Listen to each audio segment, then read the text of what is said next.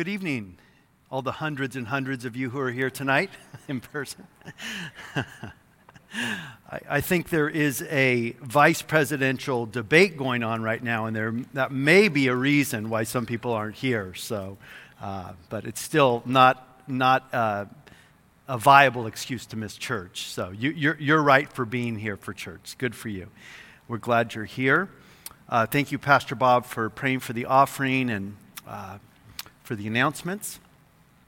So we'll jump right into the message here.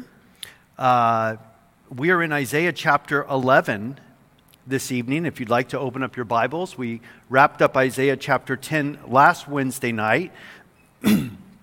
and the, all of Isaiah is online if you want to go back and listen, starting in Isaiah chapter 1 to the expository, verse by verse, chapter by chapter study that we've been doing here over the last several months uh, at Calvary Visalia. You can go and listen to all of those messages if you missed them, starting in Isaiah chapter 1 through Isaiah chapter 10. Tonight we continue where we left off last Wednesday night, which is Isaiah chapter 11. And this is a wonderful, wonderful chapter with uh, promises of the future coming of the Messiah, Jesus Christ, to come and to rule and reign over the earth. And so, this is a wonderful, blessed promise of God here in Isaiah chapter 11. I've entitled this message, Thy Kingdom Come. Thy Kingdom Come. And let's pray and ask God's blessing upon the message tonight. And Father, we thank you for your word. We thank you, Lord, for giving us this place that we can meet Thank you, Lord, that the building is not the church, but the people are your church. We are your church. We are the members of your body, the body of Christ. And Father, we ask your blessing upon your word this evening. Bless all those who are here. Bless all those who are not here. Bless all those who are watching online. And uh, speak to us through your word. Encourage us, Lord, as we see so much uh, difficulty and troubles all around us things seem to, to be getting worse, actually, not better. And so, Lord, we just look to you for our hope and for our, our salvation, Lord. Our salvation is in you, Jesus, and it's in your name we pray. Amen. So, Isaiah chapter 11 and as we have mentioned before, the, there were no chapter breaks in the original manuscripts. The Bible translators and scholars are the ones who broke up the manuscripts for us into chapters and verses to make it easier for us to study the Word of God. Uh, so, Isaiah chapter 11 uh, is really a continuation of the message of Isaiah chapter 10, and it, it, runs right into it. So, if you go back to Isaiah chapter 10, verse 33, the last couple of verses there of chapter 10, it kind of tees up what God is going to say here in Isaiah chapter 11, verse 1. We read this in Isaiah 10 33 Behold, the Lord the Lord of hosts will lop off the bough with terror. Those of high stature will be hewn down, and the haughty will be humbled. He will cut down the thickets of the forest with iron, and Lebanon will fall by the mighty one. And of course, this is the prophecy against Assyria. The Assyrians were going to become a threat to Judah. They were going to come and attack Judah after basically carrying away Israel, the 10 northern tribes uh, of, of Israel, the northern kingdom of Israel, were carried away into captivity by the Assyrians. And then the Assyrians turned and started to attack Judah and ultimately surrounded uh, Jerusalem. And so God was saying prophetically, when that happens, that he was going to defend Judah and he was going to cut them down. And you remember that uh, one angel uh, killed 185,000 of the Assyrian soldiers in one night. And then the king went back to Assyria with his tail between his legs from Jerusalem, uh, and his sons uh, murdered him, assassinated him, the king of Assyria. And that was pretty much the end of the dominion of the uh, empire, the Assyrian empire, because uh, Assyria came against Jerusalem and challenged God, the God of Abraham, Isaac, and Jacob. So God was prophesying this destruction, future destruction of Assyria at this time. It, it didn't happen for many, many years after Isaiah wrote this, uh, but they were going to be cut down like a forest, and like a big forest of trees, the big trees of Lebanon, they were just going to be cut down. And all you would have uh, are stumps left, like an empty, uh, uh, um, treeless forest, just stumps everywhere, the remnants of what was there. No life, no future life for Assyria. Assyria never uh, was resurrected as a nation. But in contrast, verse, uh, chapter 11, verse 1 says, in contrast to this forest being cut down and nothing ever coming back from it, referring to Assyria, you have verse 1 there shall come forth a rod from the stem or the trunk or the root of Jesse and a branch shall grow out of his roots. Now, as Assyria was going to be cut down, as a forest cut down, there were also prophecies that the kingly line of Judah would also be cut off at one point. Although God had made an eternal promise to have one of David's seed, one of his sons on the throne forever, there was a curse at one point that was put upon the line of Judah uh, when the Babylonian captivity was about to happen, and you had the wicked kings in Jerusalem at that time when Jeremiah the prophet was prophesying. Uh, God said through the prophet Jeremiah that there would not be one of this king's sons to sit on the throne of Judah as a punishment to him. Uh, and so it's interesting if you go back and you study the genealogy of Jesus Christ, you see that the cursed line of the kings of Judah uh, uh, that, that was Joseph's family, the stepfather of Jesus. You read about that in Matthew. The king there, that was the king over Jerusalem during the captivity of Babylon, uh, that the curse was pronounced upon. Joseph, the stepfather of Jesus, was of that bloodline. That he was a direct descendant. Joseph was uh, of that kingly line, but that was a cursed line. And so, had Jesus been the biological son of Joseph, which of course he was not, he was the stepson of Joseph, but had he been the biological son of Joseph, it would have disqualified Jesus from being the king over Judah because that line was cursed by God. However, God had made a covenantal promise to Abraham. Uh, to Isaac, to Jacob, and then to Judah, and then to David, that one of David's seed would sit on the throne forever.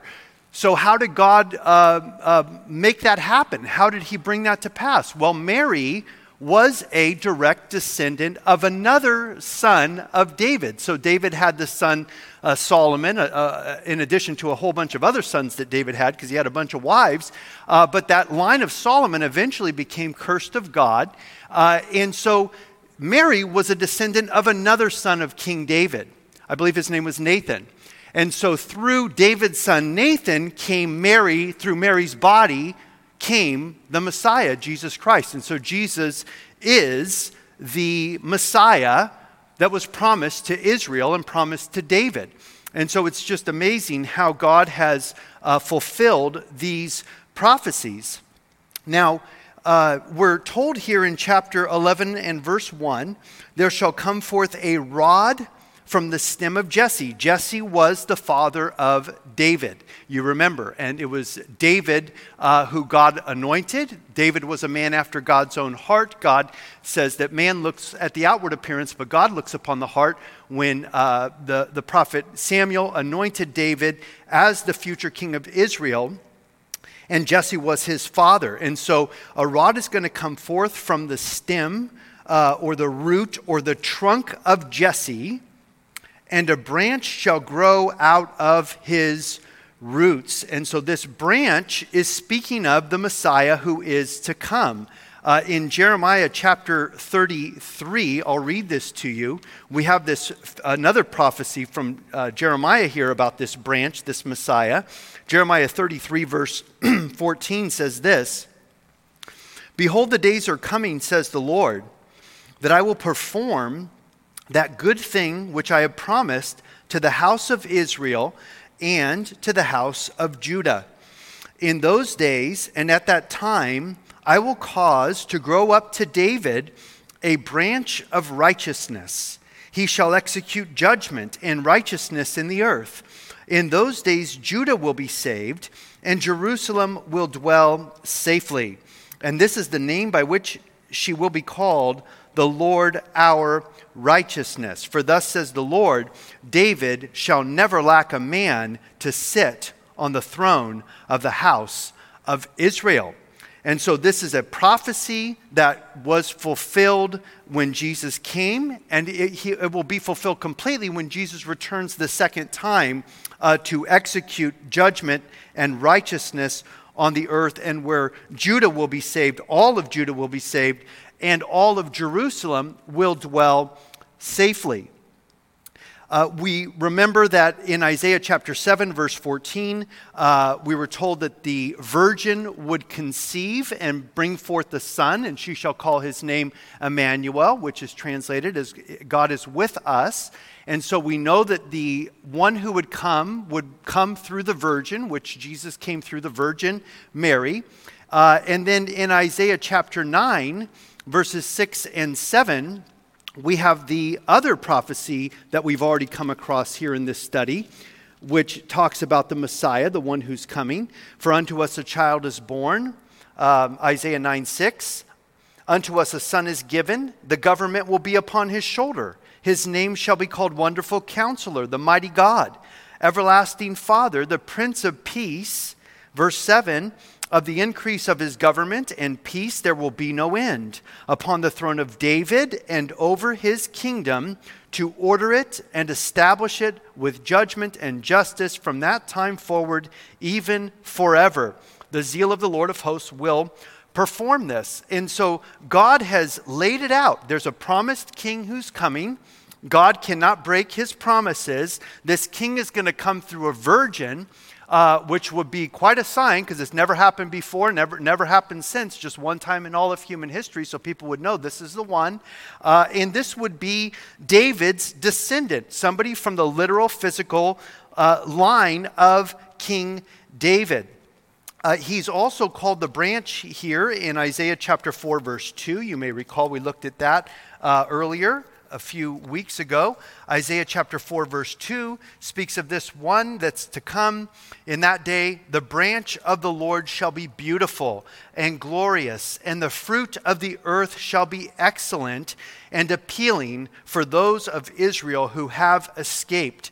And so, just like we read in Jeremiah chapter 33, here in Isaiah chapter 4, verse 2, God is speaking of this one who's going to come, who is called the branch. And we know that this is when the kingdom of God is going to come upon the earth. Jesus taught his disciples to pray, Thy kingdom come, thy will be done on earth as it is in heaven. And so that is when God's will will be done on the earth until Jesus comes back, man is in rebellion against God. This whole creation is under a curse. The whole creation groans. Romans 8 chapter uh, Romans chapter 8 tells us the whole creation groans. It's under the curse of sin.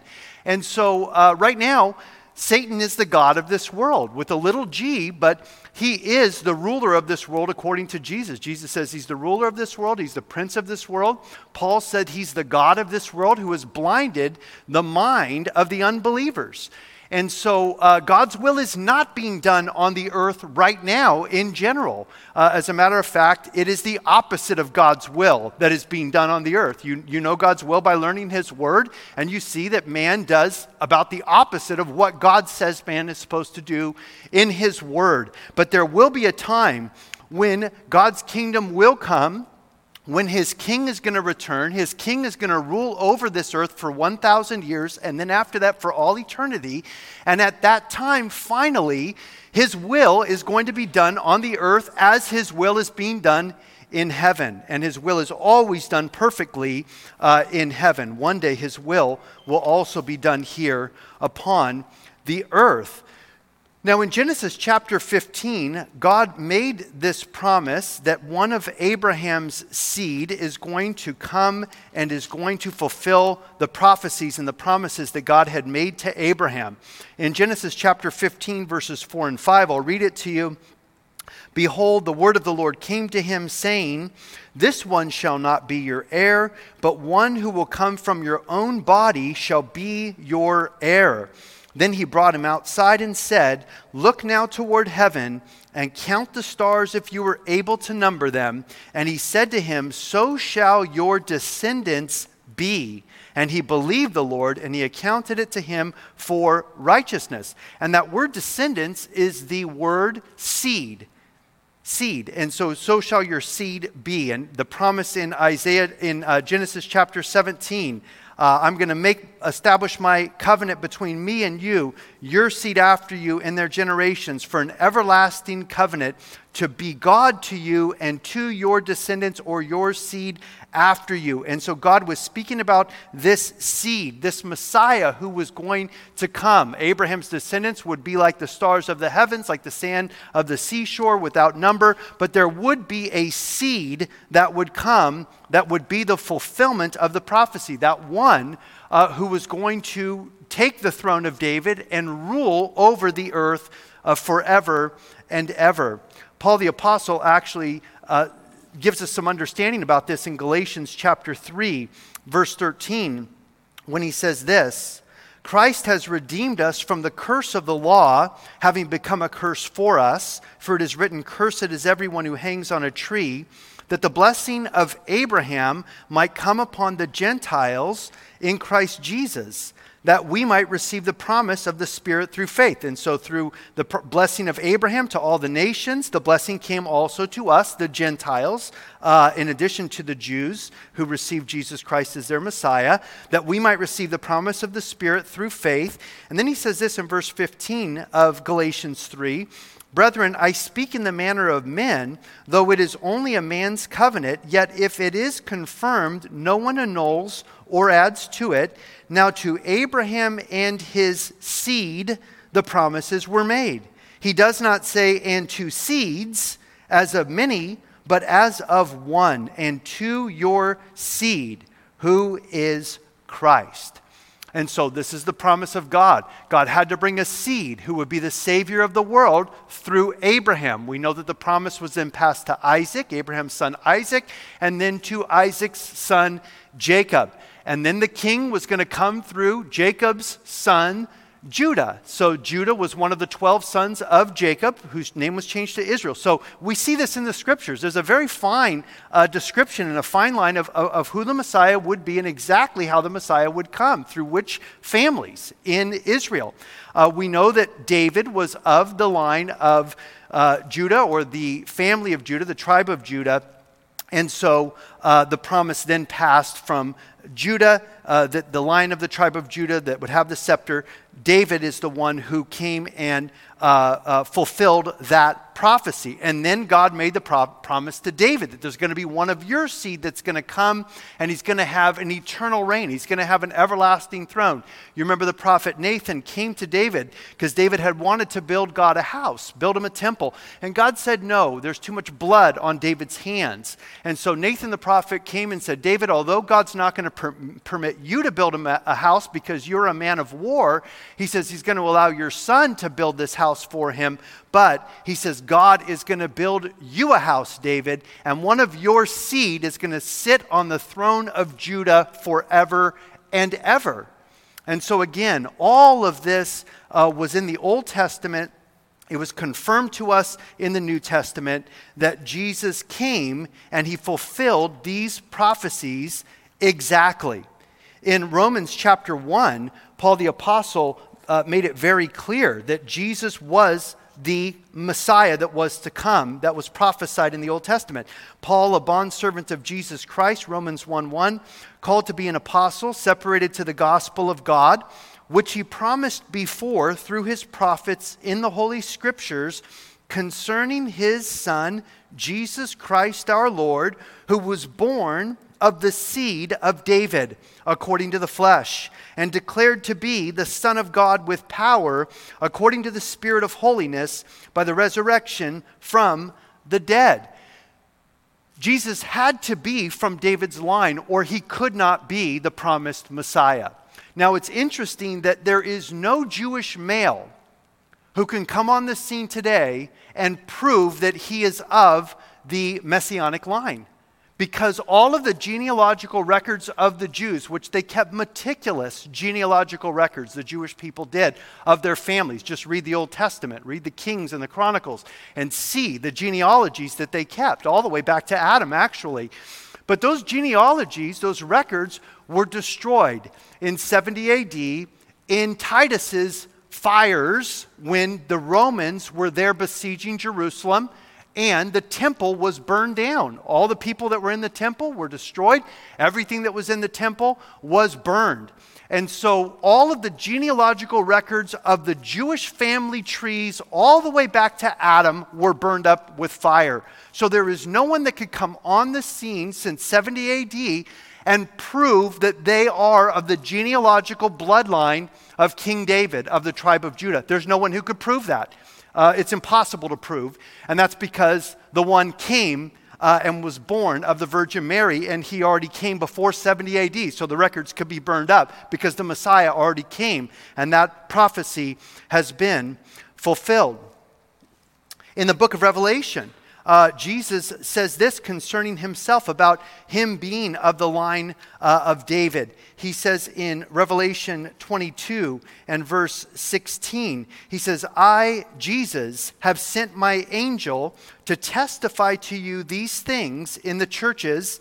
I am the root and the offspring of David, the bright morning star. So Jesus claims to actually precede David. He says, I'm the root of David, which would indicate he came before David, because of course Jesus said, Before Abraham was, I am. He's eternal, he's always existed. Uh, uh, in the beginning was the Word, the Word was with God, and the Word was God. He's always been around, he's eternal. And so he's the root of David, he came before David. And he is the offspring or the shoot that grew up from the trunk or the root of David, the family, the genealogical family of David. I'm the root and the offspring of David, the bright morning star. And all of this is necessary if Jesus Christ is the Messiah of Israel. So, back in Isaiah chapter 11 and verse 1, there shall come forth a rod or a shoot from the stem of Jesse and a branch shall grow out of his roots. It's interesting that some uh, Bible commentators tell us that the uh, Hebrew word for branch here is netzer, and they believe that that is where the word Nazarene actually comes from, is branch, netzer. And so uh, Jesus the Nazarene, he was called Jesus of Nazareth, Jesus the Nazarene, uh, but it's also the branch, netzer, that Jesus came in fulfillment of this prophecy. In verse 2, the Spirit of the Lord shall rest upon him the Spirit of wisdom and understanding, the Spirit of counsel and might, the Spirit of knowledge and of the fear of the Lord.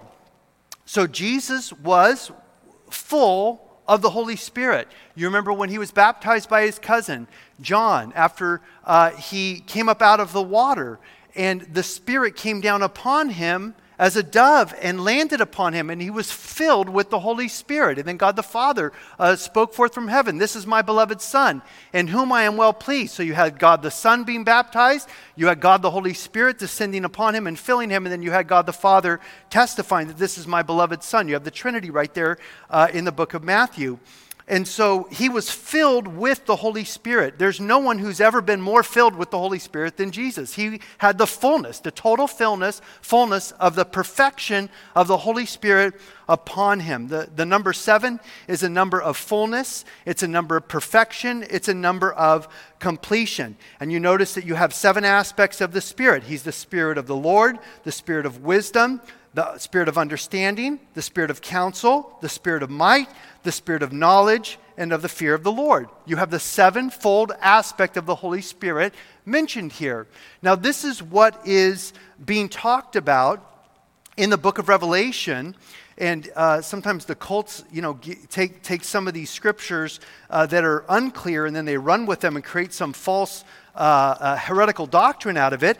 But in the book of Revelation, it talks about the seven spirits of God. And that's what is being referred to. The fullness, the number of seven is the number of fullness or perfection or completion or totality.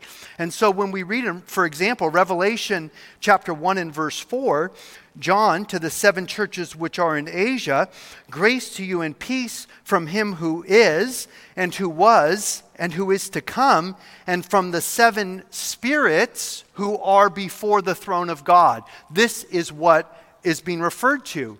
It's the sevenfold uh, fullness of the Holy Spirit.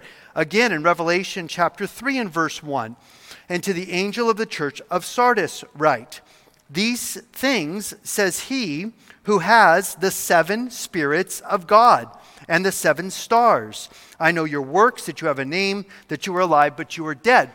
And so there, there aren't seven Holy Spirits. We know that. There's one Holy Spirit. Uh, and so when it talks about this, it's kind of, it's kind of a little bit of an enigma, but it, it, it makes sense when you understand that Jesus was filled with the Holy Spirit. There was seven attributes to the Holy Spirit in Isaiah chapter 11, verses 1 and 2, and Jesus Christ was filled with the Holy Spirit. The sevenfold Spirit of God is the fullness or the completion or the perfection of the Holy Spirit in his life. In John and chapter 3 and verse 34, we read this concerning Jesus For he whom God has sent speaks the words of God, for God does not give the Spirit by measure. The Father loves the Son and has given all things into his hand. So Jesus had the Holy Spirit upon him in his life without measure. He had the fullness of the Spirit upon him like nobody else has ever had. Uh, and so uh, it, it, is, it is definitely the attribute and the characteristic of Jesus. Now, it's interesting that we see the personality or the uh, character of the Holy Spirit here. He's the Spirit of the Lord. Again, Isaiah 11, 2. He's the Spirit of the Lord. Uh, he is the Spirit of wisdom. He's the Spirit of understanding. He's the Spirit of counsel. He's the Spirit of might or power. He's the Spirit of knowledge. And He's the Spirit of the fear of the Lord. So, this is describing the character of Christ and the personality of the Holy Spirit and the person of the Holy Spirit in the life of Christ, the fullness of the Holy Spirit uh, revealed to man through Jesus.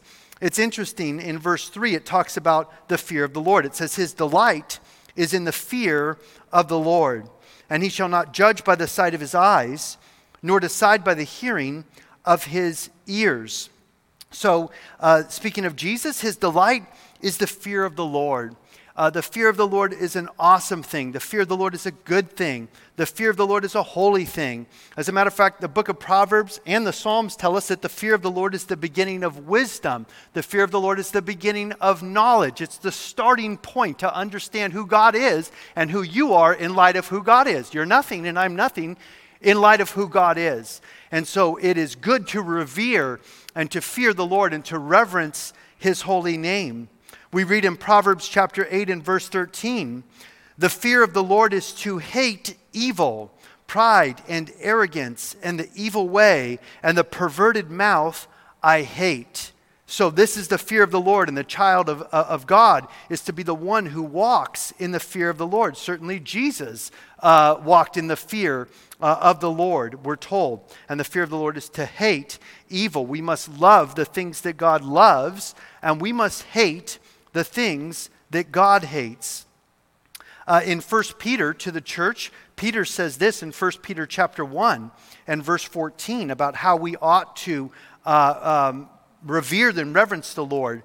He says, as obedient children, 1 Peter 1 14, not conforming yourselves to the former lusts as in your ignorance, but as he who called you is holy, you also be holy in all your conduct, because it is written, Be holy, for I am holy. And if you call on the Father, who without partiality judges according to each one's work, conduct yourselves throughout the time of your stay here on the earth in fear. We are called to fear the Lord and to hate evil and hate the things that God hates and love the things uh, that God loves. He continues, he says, knowing that you were not redeemed with corruptible things like silver or gold from your aimless conduct received by tradition from your fathers, but with the precious blood of Christ, as of a lamb without blemish and without spot. And so we are to be those who walk in obedience to the fear of the Lord, in obedience to his word, loving what he loves, hating what he hates, because we are his people. Therefore, we should reflect his ideas, we should reflect his heart, and reflect his will and his mind. Again, in Isaiah 11:3, his delight is in the fear of the Lord. He shall not judge by the sight of his eyes, nor decide by the hearing of his ears. So uh, he's going to delight in the fear of the Lord, and then he's going to be a righteous judge. Jesus is going to bring perfect judgment to the earth. He's going to bring perfect justice to the earth. Man always corrupts everything that man does. Our judicial system is completely bankrupt uh, in our country. I mean, there, there are some good judges left, but for the most part, our whole judicial system is totally bankrupt. It's totally corrupted, as is true around the world, and really uh, almost always has been. When you get a bunch of people together and you get a judge who gets to decide what happens and you know who gets in trouble and who gets off scot free or who gets the inheritance of uh, a plot of land when someone dies. Uh, those men can often be, and women, corrupted. They can be bribed. Uh, they, they, can favor the rich because they want to have favor with the rich, and they could disfavor the poor and so forth. Uh, but not when Jesus Christ comes back, the righteous judge. It says that when he comes, he's not going to judge by the sight of his eyes or what he sees nor decide by the hearing of his ears. Right now, our judicial system is based on eyewitness testimony, evidence and eyewitness testimony in a court of law, uh, two or three witnesses and so forth. But witnesses can lie. People can, can, can not know what happened. They could think they saw something, but they were wrong and so forth. And so it, it brings flawed justice because man is the one testifying to what has happened. Uh, and, and now God is saying he's not going to judge by what he sees or what he hears from others. He is going to judge because because he knows everything. He has perfect knowledge. No one has to tell him anything. Jesus knows everything. And so he will judge perfectly, righteously, uh, because uh, he knows the hearts of all men. We read in John chapter 2, verse 24, John tells us this about Jesus. But Jesus did not con- commit himself to them because he knew all men he had no need that anyone should testify of man, for he knew what was in man. In other words, Jesus could read people's minds. Jesus knew people's hearts. So you couldn't fool him. You couldn't mislead him. You couldn't lie to him or deceive him because he knows you and he knows me. So he's going to be a perfect, righteous judge when he returns to the earth and sets up his kingdom. He's going to judge this world in perfect righteousness. And everyone will know that what his judgment is, is right and true. Even if they don't agree with it, it's going to be right and it's going to be true. It's interesting that Hebrews chapter 4, verse 12 tells us that the Word of God uh, is alive and powerful, sharper than any two edged sword, that it's even a- able to discern between the thoughts and the intentions of the heart, that God's Word can expose and reveal our hearts to us and our minds, things that maybe we're even deceiving ourselves about. God's Word is like a mirror that reveals the truth to us. Well, Jesus Christ is the Word of God personified, the Word became flesh, the Word incarnate. And so he will judge in righteousness, knowing the thoughts and the intentions of the heart. He continues in verse 4 of Isaiah 11 But with righteousness he shall judge the poor and decide with equity for the meek of the earth. He shall strike the earth with the rod of his mouth, and with the breath of his lips he shall slay the wicked. You know, the poor often uh, get a bad deal. You know, the poor often are taken advantage of, the widows and the orphans. God always has his eye on the poor, the widows and the orphans, because uh, they have a tough go in this world. Uh, and, and so this is going to be equal justice for everyone at this time. With righteousness, he's going to judge everyone, even the poor. You know, in most cultures, the, the, the, the judges and the judicial systems and the governments of the world, they don't care about the poor because what, what can the poor do for them? Uh, but Jesus, he loves the poor, he identifies with the poor. Uh, he says he'll decide with equity for the meek, you know, the meek of the earth. Jesus was meek and lowly uh, and humble of heart, and he is going to show no favoritism. There will be no corruption uh, in the judicial system at this time. He will judge righteously. All of his judgments will be right and true, and no doubt there will be no more lawyers at this time uh, needed. And thank God. Uh, so the lawyers will be done. Matter of fact, there's a lot of jokes about lawyers being in hell. Uh, you just ask lawyers; they'll tell you all the jokes about the lawyers in hell. So, uh, but uh, hopefully there'll be some lawyers in heaven too. But we won't need lawyers in heaven, thank God, uh, and we won't need lawyers anymore when Jesus Christ is the King and He's the Judge and He's ruling and reigning. So he says after this that he's going to judge righteously, and uh, he's not going to judge by the sight of his eyes or, or the hearing of his ears, but with righteousness he's going to judge. It says he's going to strike the earth with the rod of his mouth, and with the breath of his lips he shall slay the wicked. Now, in Psalms chapter 2, we have this prophecy of the Messiah, this king who's going to come, who's called here the Son of God. And this is what this prophecy uh, is, is talking about in Psalm chapter 2. I'll read it to you Psalm 2, verse 1. It says, Why do the nations rage, or the, the Gentile nations, literally? Why do the nations rage and the people plot a vain thing? The kings of the earth set themselves, and the rulers take counsel together against the Lord and against his anointed or his Messiah, saying, Let us break their bonds in pieces and cast away their cords from us. He who sits in the heavens shall laugh. The Lord shall hold them in derision. Then he shall speak to them in his wrath and distress them in his deep displeasure. Yet I have set my king on my holy hill of Zion or Jerusalem. I will declare the decree. The Lord has said to me, you are my son. Today I have begotten you. Ask of me, and I will give you the nations for your inheritance, and the ends of the earth for your possession. You shall break them with a rod of iron. You shall dash them to pieces like a potter's vessel. Now, therefore, be wise, O kings. Be instructed, you judges of the earth. Serve the Lord with fear and rejoice with trembling. Kiss the Son, lest he be angry, and you perish in the way when his wrath is kindled but a little. Blessed are all those who put their trust in him.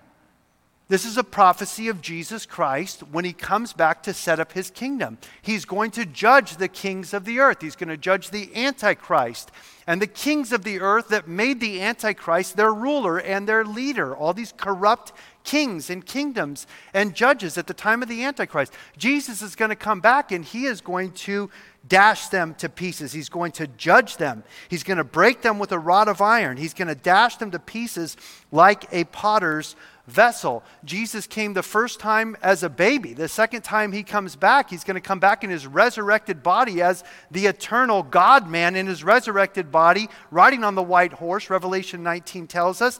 Uh, and he is going to come back as the lion of the tribe of Judah in wrath and in judgment. The first time he came as a lamb. The second time he comes back, it will be as a lion in wrath, in judgment to uh, balance the scales of justice truly once and for all, and to make everything right for the first time since the Garden of Eden here on planet Earth. And so the instruction to everyone who's reading this is be wise, all of you kings, be instructed, all you judges, those who are rulers of the earth, serve the Lord with fear, rejoice with trembling, kiss the Son. Or worship the Son, or bow down to the Son, or reverence the Son, lest he be angry and you perish in the way when his wrath is kindled but a little. So uh, this, is, this is speaking of the return of Jesus Christ in judgment at the end of the tribulation period. It's interesting, we read uh, again back in Isaiah chapter 11 and verse 5, we're told, Righteousness shall be the belt of his loins, and faithfulness the belt of his waist. And so it's, it's, this is really just telling us about the Messiah, written hundreds and hundreds of years before Christ, 700 and some odd years before Christ was even born. And it's talking about his character, his nature, his attributes. Righteousness shall define him, it shall be the belt of his loins, and faithfulness, the belt of his waist. Now we read in Revelation chapter 19 about this uh, Messiah Jesus Christ who's coming back. Revelation chapter 19, I'll read this to you, starting in verse 11.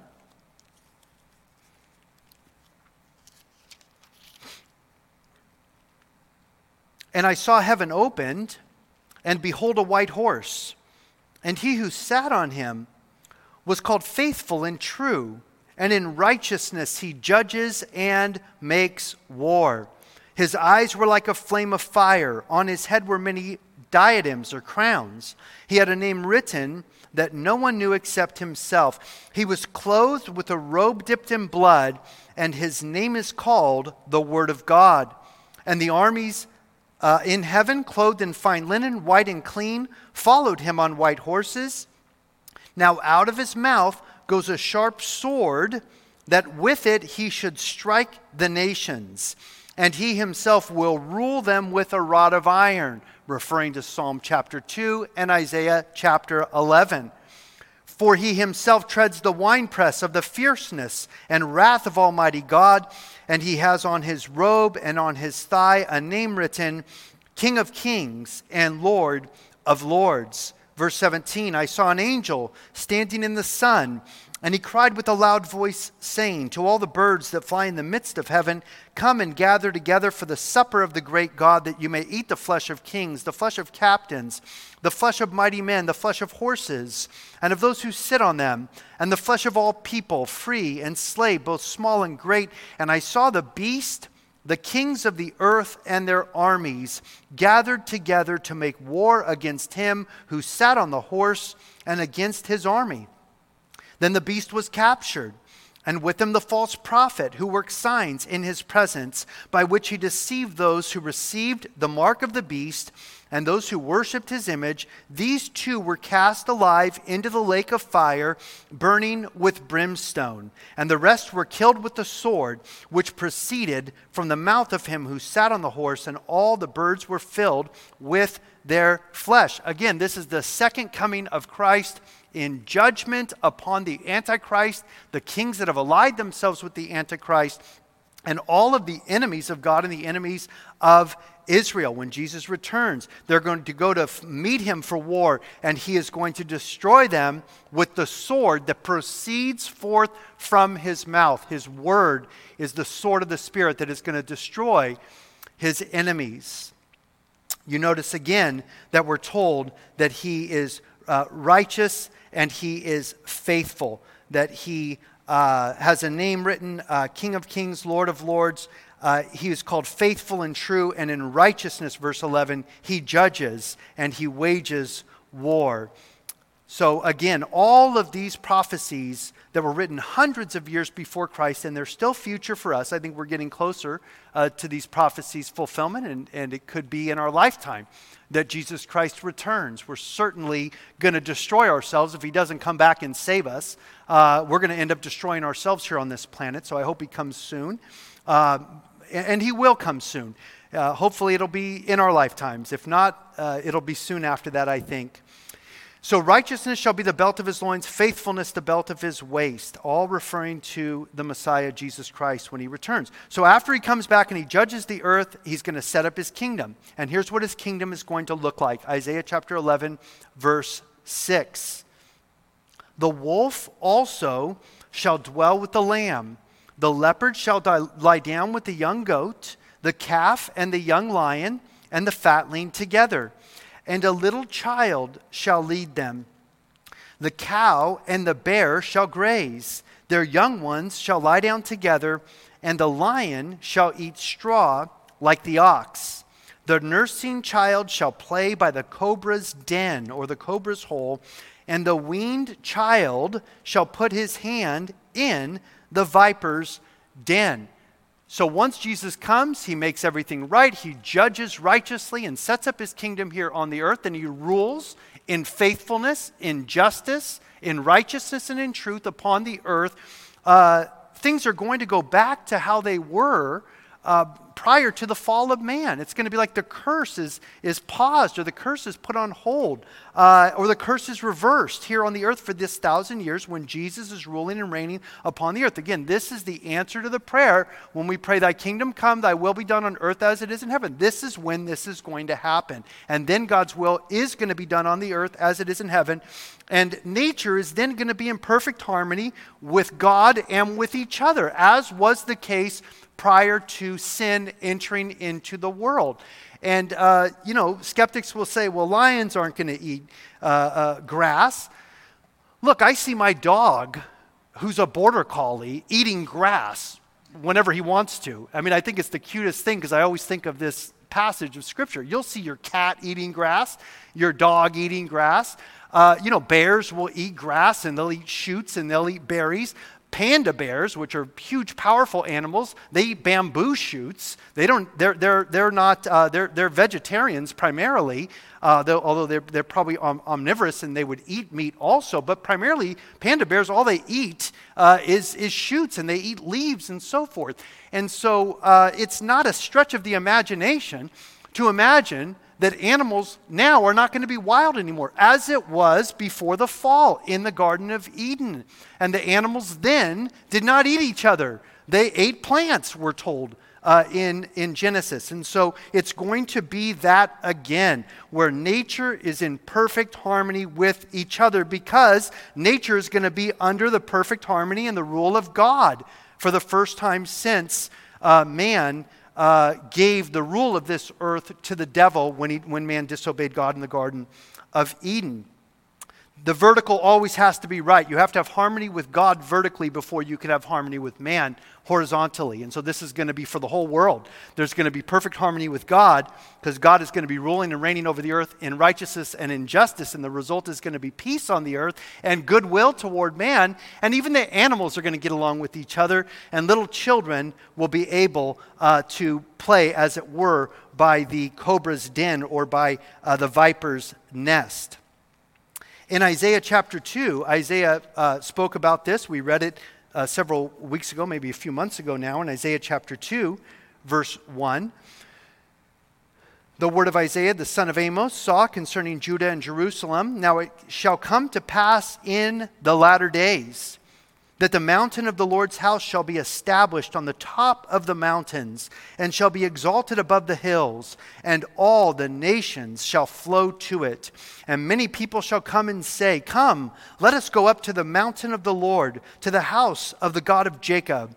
He will teach us his ways, and we shall walk in his paths. For out of Zion shall go forth the law and the word of the Lord from Jerusalem. Verse 4 He shall judge between the nations and rebuke many people, and they shall beat their swords into plowshares and their spears into pruning hooks, and nation shall not lift up sword against nation, neither shall they learn war any more. That's what the kingdom is going to look like when Jesus Christ comes back. It's going to happen. All of the other prophecies have been fulfilled.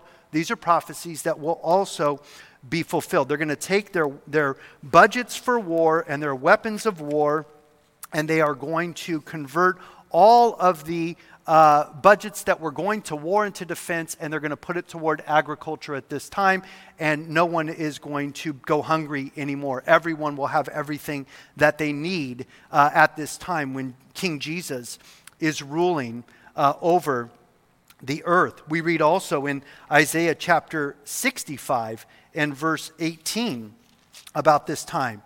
Isaiah has a lot to say actually about the, the coming kingdom of Jesus Christ. Isaiah 65 and verse 18 says this But be glad and rejoice forever in what I create.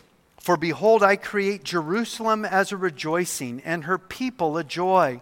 I will rejoice in Jerusalem and joy in my people. The voice of weeping shall no longer be heard in her, nor the voice of crying. No more shall an infant from there live but a few days, nor an old man who has not fulfilled his days. For the child shall die 100 years old, but the sinner, being 100 years old, shall be accursed. They shall build houses and inhabit them. They shall plant vineyards and eat their fruit. They shall not build and another inhabit. They shall not plant and another eat. For as the days of a tree, so shall be the days of my people, and my elect shall long enjoy the work of their hands. Verse 23 They shall not labor in vain, nor bring forth children for trouble, for they shall be the descendants of the blessed of the Lord, and their offspring with them. It shall come to pass that before they call, I will answer, and while they are still speaking, I will hear. The wolf and the lamb shall feed together, the lion shall eat straw like the ox and dust shall be the serpent's food. They shall not hurt nor destroy in all my holy mountain, says the Lord. This is what's coming for planet Earth. And you wonder, you say, well, are there going to be babies born during this time? Yeah, there are going to be babies born during this time. Uh, because there are going to be people that are going to survive the tribulation period. There won't be many, but there will be some who do not take the mark of the beast, the ones who did good to God's people, Israel. Jesus talks about that in the parable in Matthew 25 uh, about the king coming and setting the goats on his left hand, the sheep on his right hand. He tells the sheep, you know, those who did good to him and to his people, whenever you did this to the least of these my people, visited them in prison, they were thirsty, and you gave them water hungry, you gave them food to drink. He says, when you've done this for the least of these my people, so you've done it to me, enter into the joy of the kingdom. And then to those on his left, the goats, he says, when you refused to visit me when I was in prison and, and, and, feed me when I was hungry and clothe me when I was naked and, and give me drink when I was thirsty. They said, When did we see you hungry, thirsty, naked, and in prison and did not do these things? He said, When you did not do this for the least of these my people, you did not do it for me. Therefore, uh, they were to go into a place of judgment, speaking of hell.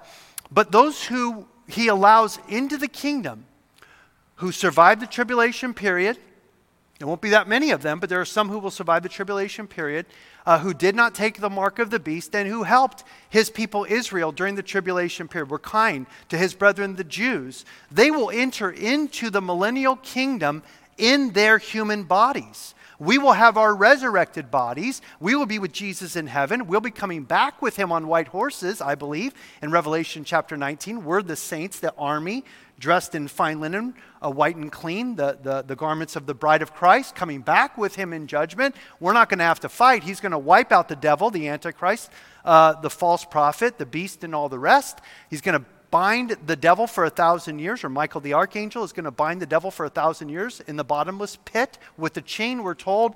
Uh, and so it's going to be perfect on the earth for a thousand years. We're going to be ruling and reigning with Christ, and there will be people who are going to be repopulating the earth for a thousand years. And a child is going to live. A, if someone dies at 100, they're going to say he was an infant. Uh, he says, You're going to live, your life is going to be like the life of a tree. My goodness, there are trees that live 2,500 years. You know, trees just go on and on and on, especially the big trees. Uh, and so he says, You're going you're gonna wear out the works of your hands. You're going to build houses, and the houses are going to fall apart before you fall apart because it's going to be the perfection uh, of the kingdom of God when Jesus is ruling and reigning. God's will is going to be done on earth as it is in heaven. And so there will be children who will be born to them. The tragic thing, tragic thing is, is that in Revelation chapter 20, we're told that Satan is released after 1,000 years to test all of these people that have been on the earth under the reign of Jesus Christ in their human bodies for a thousand years, living in a perfect world where there's no needs, they don't have any wants or needs. Everything is perfect when Jesus is ruling and reigning for a thousand years, and yet they're still going to overwhelmingly, by the billions, rebel against Jesus Christ again, come to Jerusalem and try to overthrow Jesus. And Jesus is going to obliterate them, wipe them out, and he's going to cast the devil into the lake of fire at that time. And then that's the end. And then he sets up the great white throne judgment, and then he creates the new heavens and the new earth wherein righteousness dwells. So, again, back in Isaiah in chapter 11, in verse 9, speaking of the millennial reign of Christ, he says, They shall not hurt nor destroy in all my holy mountains, speaking of Jerusalem. For the earth shall be full of the knowledge of the Lord as the waters cover the sea. Uh, do the waters cover the sea? They sure do. The waters cover every part of the sea. That's what makes it the ocean. The waters cover the sea. And so that's how the earth is going to be. Like the waters cover the sea, so the knowledge of the Lord is going to be that way on the earth. Everyone is going to know God personally at that time. As a matter of fact, we read in Jeremiah chapter 31, speaking of the new covenant. Jeremiah 31 31, I'll read this to you. Jeremiah says this Behold, the days are coming, says the Lord when I will make a new covenant with the house of Israel and with the house of Judah, not according to the covenant that I made with their fathers in the day that I took them by the hand to lead them out of the land of Egypt, my covenant which they broke, though I was a husband to them, says the Lord, speaking of the covenant of the law. Verse 33 But this is the covenant that I will make with the house of Israel after those days, says the Lord. I will put my law in their minds, I will write it on their hearts and I will be their God, and they shall be my people. No more shall every man teach his neighbor and every man his brother, saying, Know the Lord, for they all shall know me. From the least of them to the greatest of them, says the Lord, for I will forgive their iniquity and their sin I will remember no more. The national salvation for Israel is coming. And uh, this is the promise of God. And at that time, uh, everyone's going to know the Lord. The knowledge of the Lord is going to fill the earth like the oceans uh, uh are filled with the sea, the waters are filled uh, uh, by the sea. He continues in verse 10. He says, In that day there shall be a root of Jesse who shall stand as a banner or a signal to the people. For the Gentiles shall seek him, and his resting place shall be glorious. And so there were Old Testament prophecies of God saving the Gentiles too, not just the Jews. God is going to save the Jews, and all of Israel will be saved, according to Paul the Apostle in Romans chapter 11. Uh, and also, uh, God is going to reach the Gentiles. For the Gentiles shall seek him and his resting place shall be glorious when the root of Jesse, speaking of Jesus Christ, will stand as a signal or a banner to the peoples. Verse 11 It shall come to pass in that day that the Lord shall set his hand again the second time to recover the remnant of his people who are left from Assyria and Egypt, from Pathros and Cush, from Elam and Shinar, from Hamath and the islands of the sea he will set up a banner for the nations and will assemble the outcasts of Israel and gather together the, the, dispersed of Judah from the four corners of the earth. And the envy of Ephraim shall depart, and the adversaries of Judah shall be cut off. Ephraim shall not envy Judah, and Judah shall not harass Ephraim. And so God is speaking about a future where the kingdoms are united. Remember that at this time the kingdoms were divided. There was a kingdom in Israel, there was a kingdom in Judah. There was a king in Israel, there was a king in Judah, two nations. The nations uh, divided after Solomon's son Rehoboam took the throne, and 10 northern tribes became another, another nation. They became Israel. 10 southern tribes became Judah. So Ephraim is another name for Israel, uh, and Judah, of course, is Judah. And so God is saying they're not going to be warring with each other anymore at this time. They're going to have peace with each other. Ephraim's not going to be jealous of Judah. Judah's not going to harass uh, Ephraim. And God says, I'm going to I'm going to take my people from all over the world and bring them back to the land. And so he's speaking of the uh, regathering of all of his people, the assembly of the outcasts of Israel in this day. He continues in verse 14 But they shall fly down upon the shoulder of the Philistines toward the west. Together they shall plunder the people of the east. They shall lay their hand on Edom and Moab, and the people of Ammon shall obey them. These were all their ancient enemies who were always giving them trouble, attacking them, going to war with them, and so forth. And often they would lose those wars because they were in sin and rebellion against God. Uh, but God says, no, no more. At that time, you're going to be uh, uh, the one who is in charge. You're going to be the one who is laying your hand on Edom, Moab, and the people of Ammon, uh, and, and they'll, they'll obey them. The Lord will utterly destroy the tongue of the sea of Egypt with his mighty wind. He will shake his fist over the river and strike it into seven streams and make men cross over dry shod.